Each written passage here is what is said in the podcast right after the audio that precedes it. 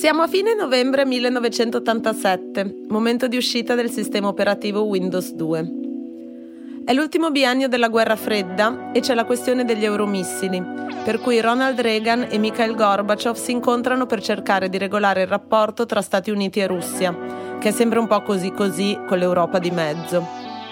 È l'anno della prima puntata dei Simpson, del debutto del videogioco Street Fighter e della linea telefono azzurro. Dal punto di vista astrologico, Saturno si trova in Sagittario congiunto al pianeta Urano, astri che in quel momento sono di grande aiuto per le questioni di geopolitica. La congiunzione tra i due, supportata da Giove in Ariete, un altro segno di fuoco, migliora la capacità di risolvere situazioni anche complicate. Nel mese di novembre Venere e il Sole si trovano nel segno, rendendo questa stagione particolarmente sagittariesca, quindi ottimista, capace di andare incontro al futuro con grande senso di espansione. È questo ottimismo che troviamo in Guglielmo Scilla, in arte Wilwush, Sagittario ascendente Leone.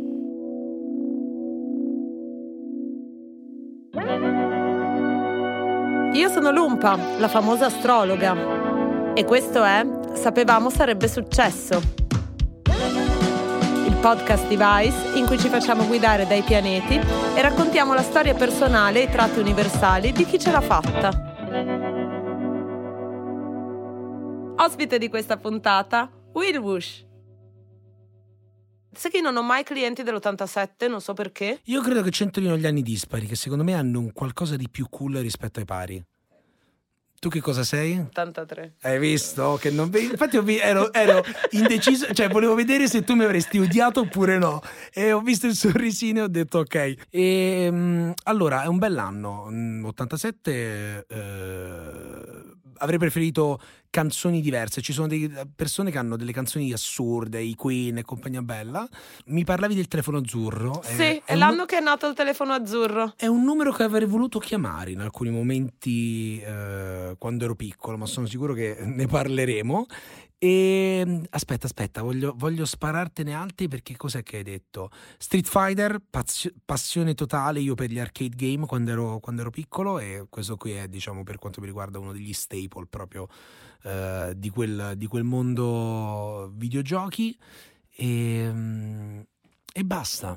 E vabbè, Procediamo con questo tuo tema. Comunque, quindi tu sai già delle cose della tua astrologia. Sì, alcune cose le so, ma sono molto, molto, molto vaghe. E su altri ho sempre avuto dei grandi dubbi esistenziali. Tipo, io so di avere l'unico, l'unico transito che è quadrato tra Luna e Mercurio, sì. che non so che vuol dire e ogni volta mi ha messo un grandissimo panico, un grandissimo, una grandissima ansia nel, nel, cuore perché ho detto quadrato è sbagliato, quadrato è sbagliato, quindi che cosa vuol dire? Beh, per cominciare proprio da questo, sicuramente ti dà una qualche difficoltà che tu hai un po' endemica nel comprendere le tue emozioni. Sai che la luna in acquario fa fatica a guardarsi dentro e fa molto con molta più facilità guarda fuori, quindi ah, gli rimane un angolo cieco come la panda in retromarcia sì. e quindi fa fatica a vedere un lato di sé dove ci sono le emozioni e fa un po' fatica a elaborarle.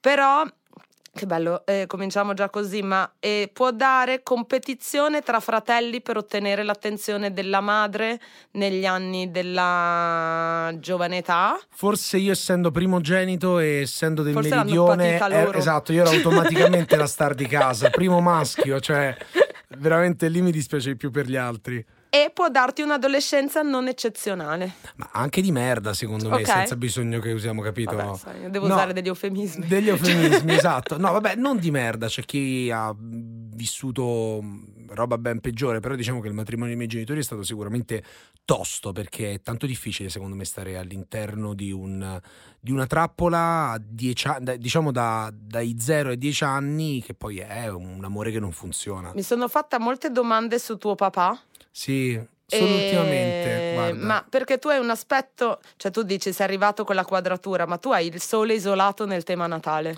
Che bello. E il sole che non fa aspetto con nessun pianeta è, un, è una cosa abbastanza rara da avere e in qualche modo dà delle questioni misteriose che riguardano il padre. Quindi o era un viaggiatore, cioè o uno che ha diciamo compiuto degli spostamenti e, e, ha viaggiato oppure a volte ti danno il sole in sagittario anche altre categorie. Gli insegnanti e devo dire anche genitori che fanno lavori mh, nei mezzi di trasporto capita a volte col sagittario molto forte nello sport o quelli che hanno magari fanno lavori che dipendono dall'ingresso in una categoria professionale tipo architetto ma anche commerciale commer- dottore commercialista o anche agente Ma quindi questa qui è una cosa bellissima perché io so, le- cioè è la prima volta nella quale io non ho bisogno di sapere nulla, anzi sono io che devo confermare, stupendo.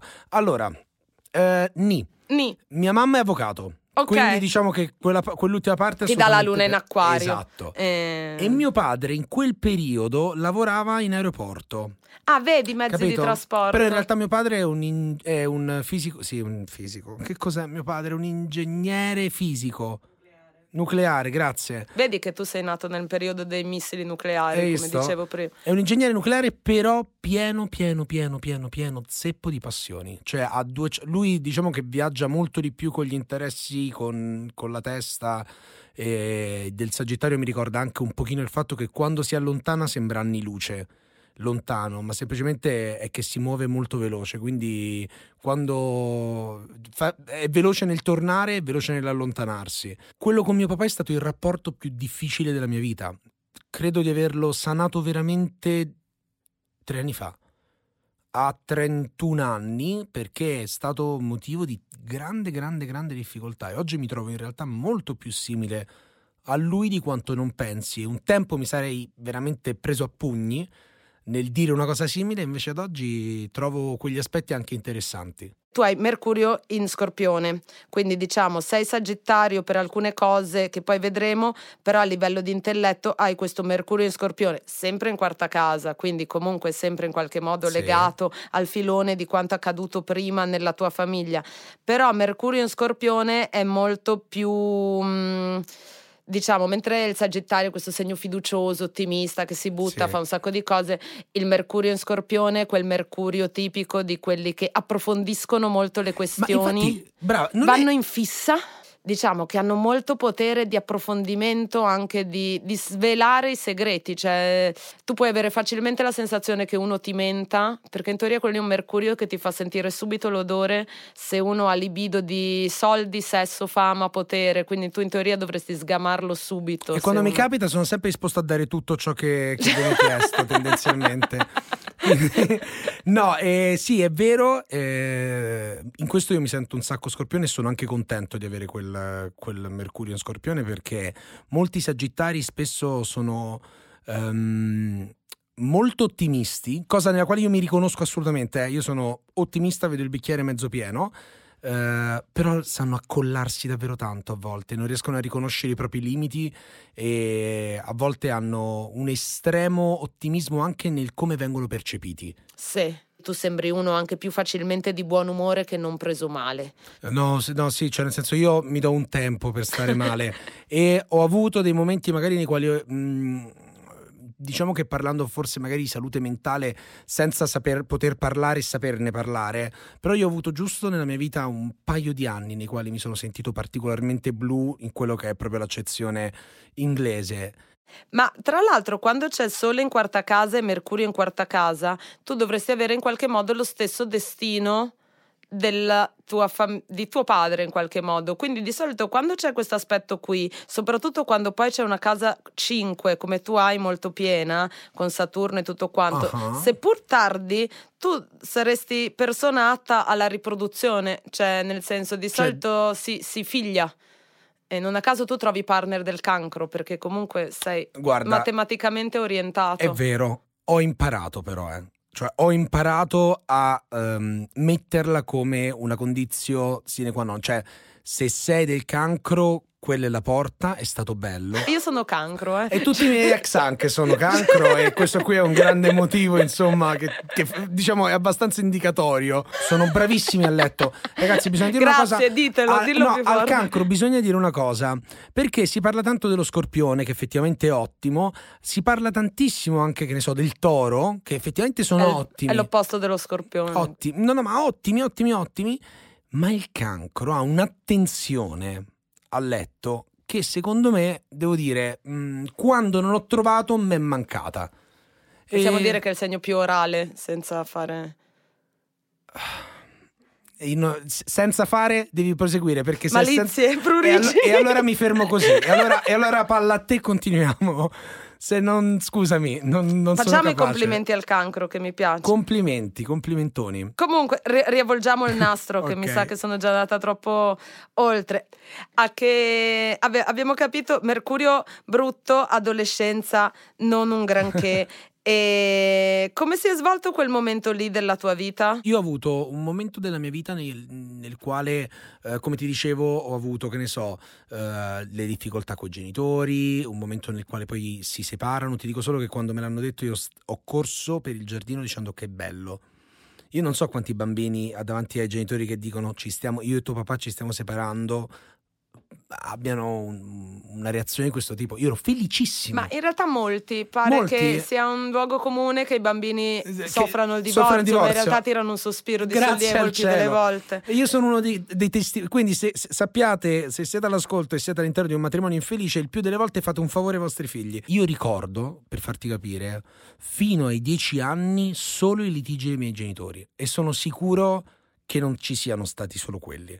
Cioè sono sicuro che ci siano stati dei grandi momenti felici perché? Perché ho visto foto, e ci sono fotografie nelle quali si sorride, eh, si sta bene, ma io l'ho vissuto male perché io sono nato a Roma e all'età di un anno mi sono trasferito giù in Sicilia, sono nati altri tre fratelli. Quello che eh, è successo quindi è che io mi ricordo questa solitudine perché? Perché durante l'estate arrivavano tutti i parenti da Roma venivano in Sicilia, si facevano le vacanze e poi rimanevo questo inverno un po' da solo. Ricordo che la frase mia martellante era mi annoio che faccio, mi annoio che faccio. Io quindi ho avuto questo momento in cui sono, si sono lasciati i genitori. Ero felice, ma è poi iniziata la battaglia legale per eh, la separazione e soprattutto la terra promessa che era Roma, ero nato a Roma, finalmente tornavo a Roma, in realtà era un'altra città con teste di cazzo, cioè nel senso tendenzialmente le trovi un po' ovunque come i funghi dopo che piove, quindi eh, anche lì è stato difficile perché improvvisamente non ero più il romano a Catania, Ma ero catanese il catanese a Roma, a Roma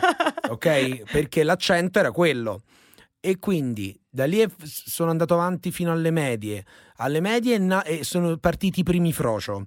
Poi al liceo, pian piano, avevo capito dalle medie che bisognava essere invisibili, quindi totalmente insipidi. Uh, per andare avanti ne- nella vita e quindi ho cercato di essere un po' trasparente. Ma tu riesci a essere invisibile? Uh, non credo. Ah. Non credo. Io pensavo di aver fatto un ottimo lavoro, però poi quando a un certo punto io a 20 anni ho postato il mio primo video su YouTube e mi è esploso, tendenzialmente mi è esplosa la vita in mano. Ehm, molte persone che allora mi, mi avevano detto, cioè pensavo, con le quali pensavo di essere rimasto invisibile, mi hanno detto: Ma si vedeva un sacco che tu avevi questa cosa qui. Quindi si vede che avevo anche una percezione un pochino distorta. Devo Vedi dire... la luna quadrata Mercurio che mi hai chiesto all'inizio? Totalmente. Mi ha aiutato tanto, però devo dirti, questa esplosione del web perché mi ha fatto scoprire che avevo una voce, io non volevo le responsabilità.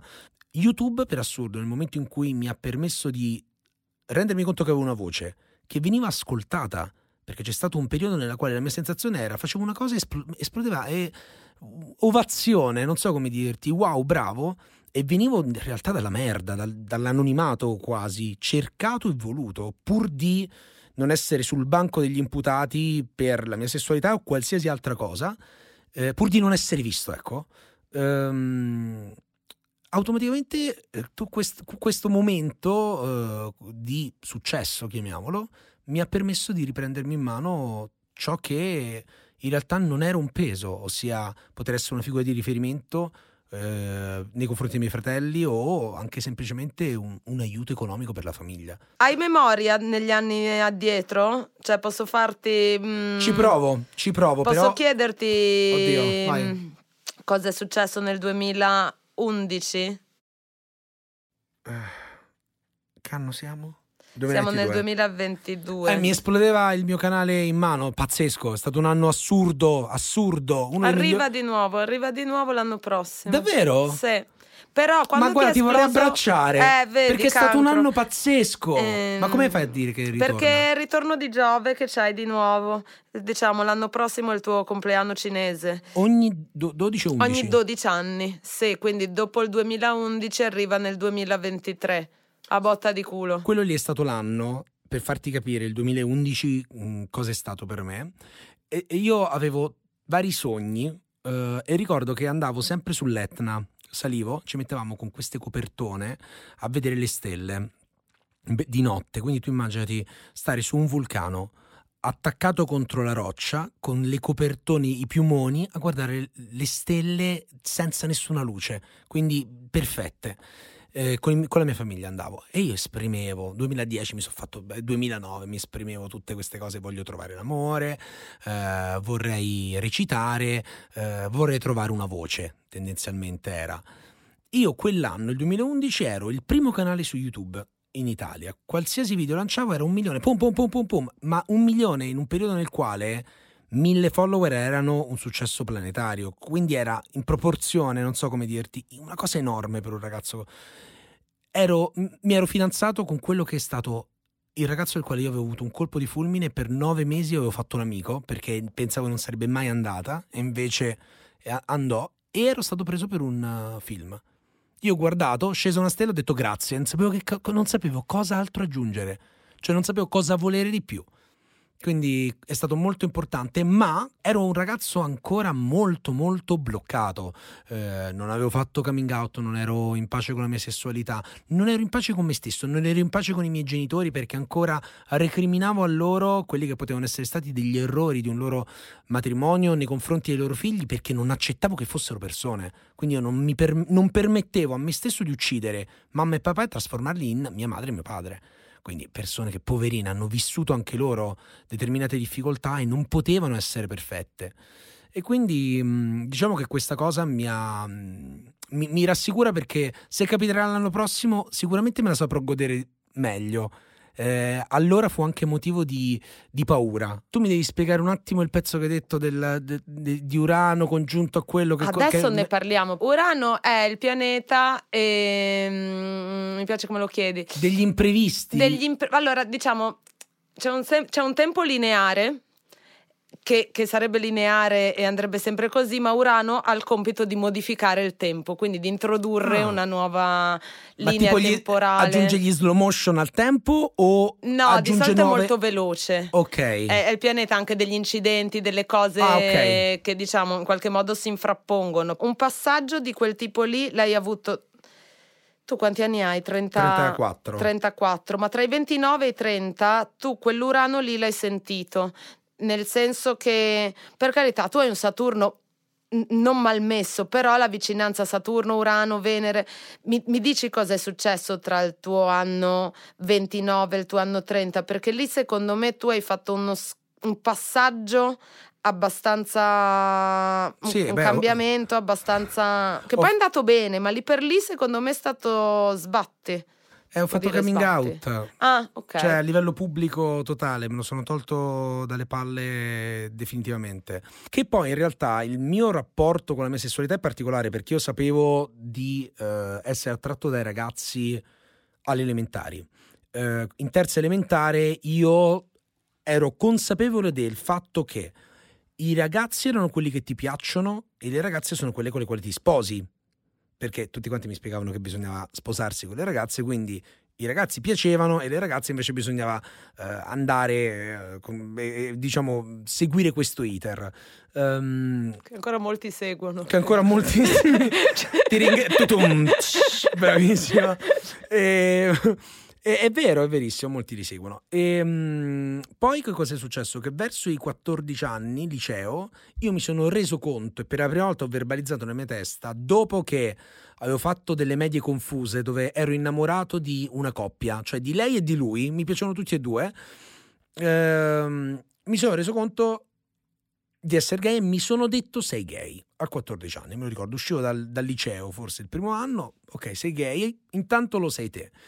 Da lì poi l'ho vissuta molto male perché? Perché eh, il tempo mi ha eh, spinto a innanzitutto mh, nasconderlo. Io vengo da una famiglia molto credente e quindi questa cosa ha aggiunto un peso al fatto che mh, avevo paura che questa roba non sarebbe stata accettata e compagnia bella per cui io pian piano nel tempo ho fatto tanti piccoli coming out. Poi c'è stato un altro scontro enorme, che fu forse lo scontro per cui devo ringraziare di più in assoluto mia mamma nella vita. Eh, io ero a Sanremo per presentare una serie che stavo facendo eh, per la RAI eh, ed era l'anno dei braccialetti eh, arcobaleno, eh, la legge Cirinna e compagnia bella, per cui abbiamo un discorso, abbiamo una chiacchiera su questa cosa, quando e a un certo punto gli dico, senti, basta girarci attorno, io sono gay e mi sta deludendo il fatto che tu continui a non rendertene conto. E lì c'è stato un momento nel quale, invece di cercare di piacere, nonostante io fossi gay, le persone non mi piacevano più nel momento in cui avevano un problema a riguardo. Ho cambiato completamente la prospettiva. Eri una delusione nel momento in cui per te cioè la, la, la, gente che mi scopo è un problema mh, di interazione fra me e te, a meno che non, devo scop- non mi devo scopare te, cioè che, vuoi, che cazzo vuoi, no? Cioè è abbastanza ridì, triste, anacronistico. E da lì è cambiata completamente la mia percezione, per cui è arrivato un bisogno di a un certo punto voler togliere potere a chiunque pensasse di averlo nei miei confronti. Una delle cose che veniva cercata di più Google, su Google era Guglielmo Scilla è gay, per cui nonostante mi dicessero non lo fare perché sennò poi non lavori più o compagnia bella, eh, di base non sono mai stato secondo me un attore eccezionale, quindi non credo che quella roba mi avrebbe rovinato troppo, eh, non che sarebbe poi stata quella cosa a rovinarmi la, mm, la carriera, per cui ho detto, sai, ti dico, dito meglio a tutti, non voglio arrivare a 60 anni e dirmi, cazzo, era così facile perché non l'ho fatto e a 29 anni ho fatto un video nel quale ho detto ci sono 10 cose che, che mi piacciono, ne ho elencate varie, a un certo punto ho detto il cazzo e poi ce n'erano altri 10 che non mi piacevano, a un certo punto ho detto la fica e fine. Ha avuto un impatto sul tuo lavoro? Eh, sì, ma secondo me sono cambiato io non è stato il problema non è stato sicuramente Ma quella cosa che ti dicevano poi vedrai che non lavori poi hai lavorato lo stesso. Allora sì in altre cose sarò sincero nel senso a me eh, mentre fino a quel momento eh, erano arrivati film erano arrivati, eh, erano arrivate opportunità hanno smesso di arrivare e ricordo che lo dissi in una storia, un giornalista la prese subito per fare un commento in un suo articolo nel quale mi attaccava. Eh, cioè io dicevo, cavolo, da quando è successo questa cosa, alla fine non ho più lavorato. E questo giornalista faceva ironia dicendo, vabbè, capirai, e poi questo è il problema. Sì, proprio il fatto che tu abbia detto che sei gay che non ti ha più fatto lavorare. Lì per lì ci rimasi malissimo perché ho detto, ma cavolo, ma puoi tu attaccarti a qualsiasi cosa. E poi mi sono detto, ma sai che liberazione invece dire c'hai ragione? Cioè mi sono reso conto che effettivamente era molto più tranquillo, ma col tempo, eh, perché ci ho continuato a pensare. Quindi sì, secondo me ehm, il mio coming out, mettiamola così, ha, il mio coming out non ha aiutato una carriera per la quale non ero proprio predispostissimo. Per cui preferisco stare dietro, ho scoperto, ehm, e non bisogna fare delle battute sessuali perché non, non, erano assolutamente... Sei l'unico che ci ha pensato. Eh beh, questo fa capire che sei proprio un cancro, capisci? perché ora voglio fare, voglio fare un sondaggio all'interno di questa stanza e vedere chi aveva pensato come te e chi invece aveva pensato in maniera corretta. Però no, diciamo che da lì ho capito che in realtà mi piace stare dietro alle cose, scrivere. Io mi sveglio mando avanti magari quelli che possono essere eh, dei contratti di lavoro per quelle che sono, che ne so, delle attivazioni del mio profilo di Instagram, quindi quella roba un pochino più da creator di YouTube o da influencerino su, su, sui, social, sui social network e poi passo il tempo a pensare progetti, a lavorare, a visitare questi mondi che creo, a scrivere soggetti, a scrivere sceneggiature, a scrivere, sto lavorando ora a un libro, ma che sono tutte quante delle grandi scommesse. Che cos'è per te il successo? Io, senza farlo apposta, ci pensavo ultimamente. Proprio stamattina. Proprio stamattina mi sono svegliato guardandomi allo specchio. Che cos'è il successo? eh, no, ehm, io per quanto, cioè per come piace vederla eh, a me, eh, mi piace pensare che il successo sia una conseguenza. Io non cerco il successo, lo cerco nella misura in cui sia la risposta positiva a un qualcosa che ho fatto. Eh, e quel qualcosa che ho fatto deve essere un processo creativo. Per cui di base il successo non è un qualcosa che tu devi mai perseguire, tu devi perseguire delle grandi belle azioni che poi possono magari portare al successo. Hai domande che mi vuoi fare? Cruci di varia natura? Allora. Eh... Allora, allora, allora, allora. L'amore, noi non abbiamo parlato di amore. Particolare come cosa. Cioè allora, sei felice in questo momento? Perché a sì. ottobre c'erano ottime occasioni di trovare l'amore. O di dire ti amo anche. Quello che vuoi. Vabbè. L'hai detto? Eh sì, andiamo avanti. Mm, quindi buona, buona. Beh, da ottobre scorso, quindi sei ancora in questa situazione? Sì. Vabbè, allora Ottima. molto bene. Tu non sembri molto molto capace di capire l'elaborazione emotiva degli altri. Cioè... No, mm, è molto vera come, come, come cosa. E quindi non lo so, faccio l'esempio del fidanzato che un giorno torna a casa e ti molla e tu dici ma come? Non l'avevo visto arrivare. Cioè... Mm. Guarda, ti giuro, in, in, un caso c'è stata una fortissima delusione amorosa. Perché Venere a lì. 30, sì. A 30 una delusione terribile, forse la più grande, eh, proprio personale, perché eh, che sia chiaro, eh, no, perché poi non, non, non, nutro nei confronti di nessuno rancore o cose così, però è stata, ti giuro, di una tostezza lì per lì, mi ha, mi ha fatto male, diciamo, per, per un anno intero, ti direi. Vabbè, niente, un anno. Un anno parlare intero con le tipe. con strascico del secondo. E poi sti cazzi a un certo punto. cioè, quando ti parlo della mia delusione amorosa è perché è l'unica in 34 anni, cioè per farti capire anche il privilegio dal quale si viene. e ehm, io ho avuto la fortuna di eh, o mh, mm, conquistare, perché sono un tipo che per quanto uh, sia molto in una relazione, che sia chiaro, eh, emotivo, toccherelloso, mentre io al di fuori non mi devi sfiorare perché mi dà fastidio, cioè mi dà fastidio il troppo contatto, gli amici che si toccano, che si abbracciano, tutta quella roba lì non mi appartiene, non, non lo faccio Ti capisco, cattiveria. Sì. In una relazione non so perché sono l'esatto opposto, sfogo tutta questa parte qui molto più emotiva, romantica, fanciullesca, eh, ma allo stesso tempo sfogo una parte sessuale che nella vita di tutti i giorni non lascio trapelare. Ti faccio una domanda, ma con tutto questo Sagittario? Sì. Hai rapporti con l'estero? Ma magari, guarda, in realtà sai che cosa? Allora, io ne ho in, in parte, ma mi piacerebbe tantissimo poter avere l'occasione di lavorare all'estero. Ti dico che uno dei miei proprio sogni nel, nel cassetto è quello di poter. Perché in teoria tu sei fortunato nell'espansione. Cioè... Davvero? Ah, brava, ecco, brava. Sì. Dammi buone notizie invece Questa... di Urano che ti infila eh... proprio, proprio, Vabbè, ma Urano eh. ce l'hai ben messo.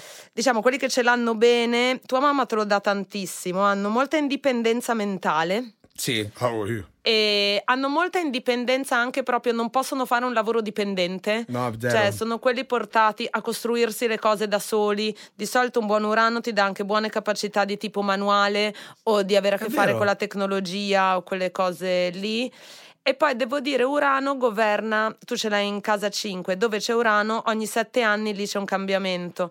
E quindi in qualche modo mi dice anche che la tua attività creativa, il tuo desiderio di fare cose creative non è sempre uguale, cioè ha delle fasi Verissimo. per cui prima ti piace fare i libri, poi vuoi fare, sì, che ne sì, so, sì, i film, poi vuoi fare... Verissimo. Come se ogni sette anni tu partorissi cose molto diverse. E mi rispecchiassi anche in, in cose diverse. Quindi aspetta, ogni sette anni vuol dire che a 35 facciamo uno scatto? Tre, allora, uno scatto l'hai fatto tra i 29 e i 30 con il famoso coming out e la delusione. E mi sono aperto anche una mia società. Eh, quindi niente, assolutamente, quindi, sì, sì, sì, Abbiamo dimenticato la parte fondamentale Beh, che, della tua che lì cercavo, di carriera. Eh, lo so, volevo essere un pochino più romantico e meno venale. Eh. Però sì, ho aperto una società ed ero interessato, quindi scusa, 7, a 37, 30, allora diciamo gli anni più eh, così sono i 30 29, 30, 37, 38 e 43, cambio. 44. Tu o 37, 38, 43, 44, cioè vediamo un piccolo Guglielmo Scilla. Ma io mm, non so se ti stai offrendo perché no, cioè, no, no. Eh, okay, no, avevi, avevi, questa sensazione. No no no siamo alla quarta volta che continui a, Quindi a me No, va- perché quella roba lì, quando c'è la casa 5 con Saturno lì e quelle cose lì, di solito uno a un certo punto dà un lascito, compreso con il sole. Eh, vedremo, ved- guarda, non è un pensiero che ho adesso, però eh, sono anche molto distante dai 38, insomma, estremamente. Arrivano in un secondo. Eh, lo so, Arrivano in un secondo. Va bene, va bene. Ti ringrazio tantissimo. Ma guarda, è stato un piacere enorme, un piacere enorme. Tu mi hai finalmente, sei la prima persona nel mondo che veramente sblocca una, una serie di domande che io mi sono sempre fatto sul mio tema natale. Thank Grazie. you, grazie mille. Grazie di essere venuto. Grazie a te. Io sono la vostra host Lumpa. Questo podcast è stato prodotto da Alice Rossi e Flavia Guidi, con la realizzazione tecnica e musiche di Overdub e consulenza di Jonathan Zenti, publisher è Vice Italia e un ringraziamento speciale va al centro Icaro di Cinisello Balsamo dove abbiamo registrato. Ricordati di iscriverti al podcast, di lasciare una recensione su Apple, di condividere l'episodio e segui Vice su Instagram e TikTok.